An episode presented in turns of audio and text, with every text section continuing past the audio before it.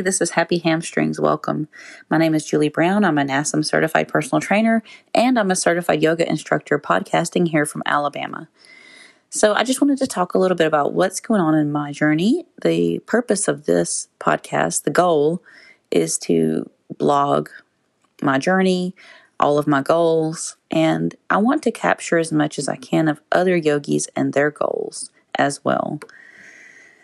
And I'm changing my goals. I've had several goals I've listed on here.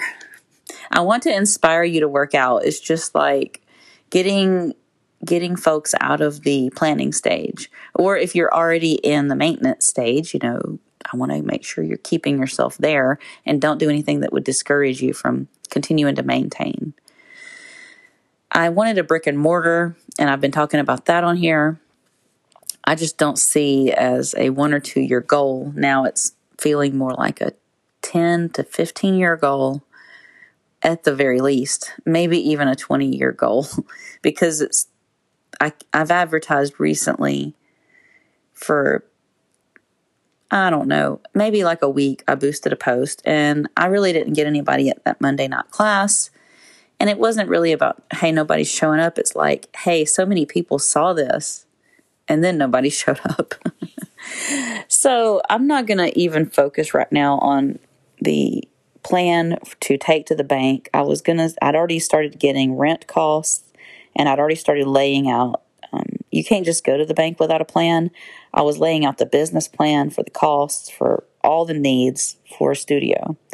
And I mean, if you think about it, a yoga studio without mirrors, without bars, zero things on the wall, it's really like just a space and a bathroom, right? And one of my ideas was to put something in there, like an extra, maybe an art store or art class shop or a coffee shop to help make ends meet. I've just got all these ideas. Anyway, I've scooted those aside to my 10-year plan. And aside from the 10-year plan, now I'm looking into, there are several websites where you can build direct content, and I'm already providing content on YouTube and on Patreon. I'm talking about, like, I could design and copyright an entire class and have the whole thing on Teachable. This would take a long time. However, it would be really cool to compress some of the things that I've learned and make it into a course. I'm nervous / excited about doing this because it's just so much time and so much writing and so much referencing. And when I write things, I typically rewrite them. You just don't know how many times I start over when I do a podcast. Every time you listen to a podcast, it's probably like at least take 3 or 4. Because I've said repeatedly, I'm not gonna edit. I'll just start over. And that's one of the things Michelle taught us, is how to edit YouTube videos. And at first I was kind of like, well, I mean, what's the worst thing? Somebody's going to see me walking back to the camera on some of my videos that I didn't edit, whatever. And then she showed us this hilarious video where somebody had a dog barking right at the beginning. And it was very loud. And then she says, you can edit this out. So I've actually went back and I rewatched all of Michelle's tips on how to edit your YouTube video. And it's really cool, really useful stuff. The Teachables has some really affordable plans. So that's why I'm thinking of structuring out a lot of information and just creating like a fitness course. And I could structure it. Well, I'm not going to start talking about all the ways that I could structure it. So I've made some notes to keep me on track because I don't need anybody else to distract me. My own thought process will be the distractor. Taking today off was the best idea ever. I got up at 4 o'clock before my alarm. Even my alarm had not even, I had it set for 4:15. My alarm had not even gone off, and I spring out of bed. I can't explain this. And I notice it happens more on Thursdays. There's nothing special about Thursdays for me. Maybe it's just something in the week for my brain to wake up. I woke up at 4 a.m., went to work out, and I went to go and donate plasma around lunchtime. I did not donate plasma. Apparently, they don't really need it for COVID research anymore. And there seemed to be about 8 people donating. And I've donated blood over many years. And this was like going to be 3 hours of my day. So I opted out of donating plasma because when they told me they didn't need it because now there's a vaccine, then I was thinking like, duh. I guess in my process, this is my thinking. This is my thought process. Maybe they're going to make it better because I've heard a lot of people are having pains and aches or feeling sick the day they get it. I guess I thought it was ongoing. I didn't know they just were like, nope, we're done. So, yeah, I didn't donate plasma because they don't need it. They're not going to further and make a different vaccine or a better vaccine. I guess once you've made the vaccine, you made the vaccine because it's just made out of, obviously, the antigens. So then I asked him if I suspect I had COVID December 2019, would I need to get vaccinated? And he said, no, and we can't tell you if you've had it because we're not doing that kind of testing anymore. So I just went next door and ate some Mexican food. That's how I took my day off. Also, the personal training at the gym. I just want to talk about this. If anybody's listening from the gym, first of all, let me say, I love it there. Nobody loves it more than me. I take pictures of it all the time. I'm trying to promote it and boost it. I want everybody to love it and go there and work out and be fit. The general consensus is, when it comes to the personal training program, I don't know that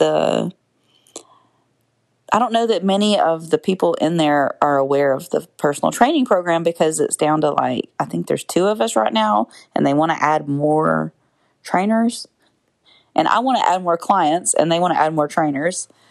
So I feel like there's just a lot of confusion about what a personal trainer does and what we need. And I don't really need much. It's just that I found myself being very reactive when a lot of equipment was left in a specific suite.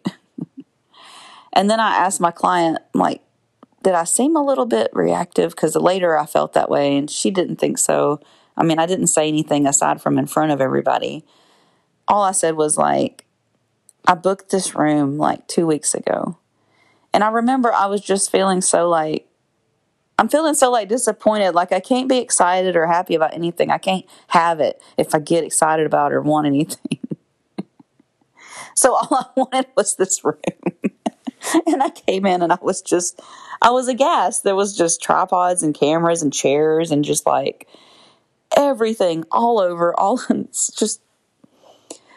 I really wanted to just keep my cool and just for that one moment. I mean, I had to say it. I mean, what am I going to do? Am I going to not say it? So it happened. It was a mistake. There was some people that were organizing things that were doing other things in their life, I guess, and things happen and wires got crossed and it just feels like there's a lot of people in charge. And when I go in on like Friday or Saturday, sometimes I'm looking around and I'm like, I even asked one of them, I'm like, who's in charge? And then I bring up the software we use and man, these are just like college kids working their part-time job.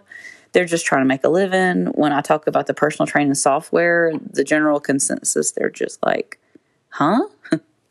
They don't use it. They don't know about it. And why would they? But it seems like that we should have a little more fluidity amongst communication about the fact that we do have personal trainers because someone actually said to me in my class the other day, they were like, wow, I didn't even know we had personal trainers here.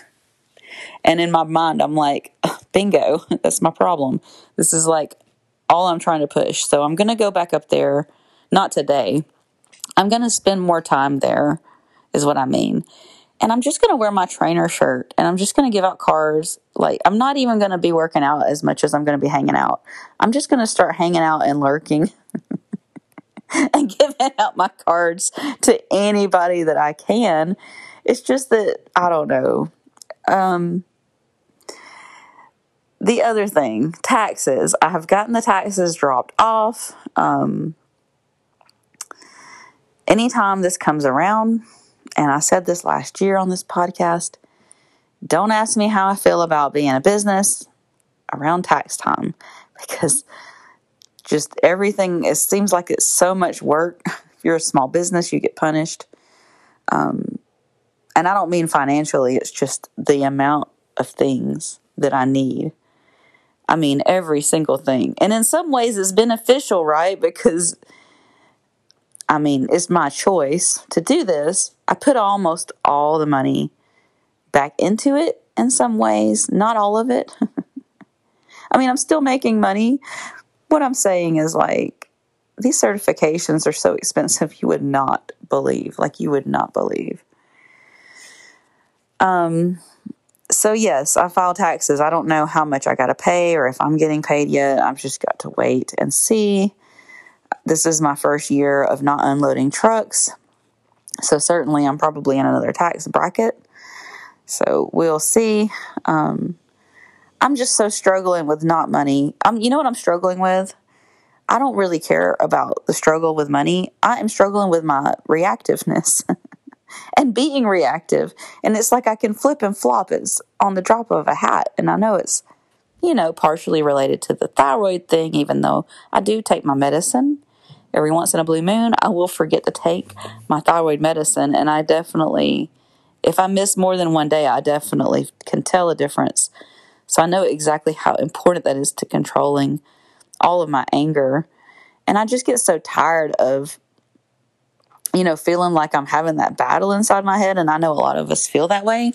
Like, I know it's not exclusively to me, especially with pandemic and everybody's. It's like one of my students said the other day, everybody who had a job wanted to be at home off work, and everybody who was at work, they wanted to have their job back.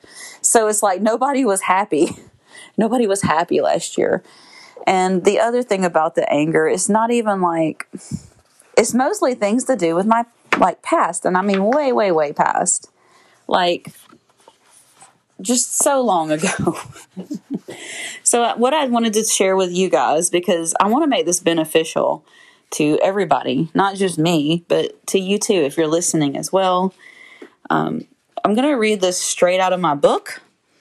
The book I've read before on here is The Tao of Inner Peace. I highly recommend this book, by the way. It's Diane Dreher. D-R-E-H-E-R. Dreher. So this chapter, The Way of Life, there's a section on transcending anger. And so I know a lot of my anger, like I said, it's not necessarily like I'm extremely reactive. I'm like maybe situational reactive, but not situational anxiety. Anyway, let's go right into this Tao book, The Tao of Inner Peace, with the section on transcending anger. I'm just going to read a little excerpt. As we follow Tao, we recognize the destructive power of anger. Expressed outwardly, it has filled our world with centuries with violent conflict, crimes of passion, and all manner of suffering. Repressed and kept within, it undermines our health, poisoning our minds and our bodies. One of the most important lessons is how to deal wisely with anger. Until we do, we'll continue to perpetuate violence upon ourselves and others. The Tao Te Ching teaches that everything in life is comprised of energy. Anger is very powerful energy. We cannot ignore it, for it ultimately expresses itself, injuring ourselves and others. Peace Pilgrim, a woman who walked over 25,000 miles on a pilgrimage for peace, taught people to transform their anger energy into constructive action, channeling it into aerobic exercise, or using it to complete a necessary task.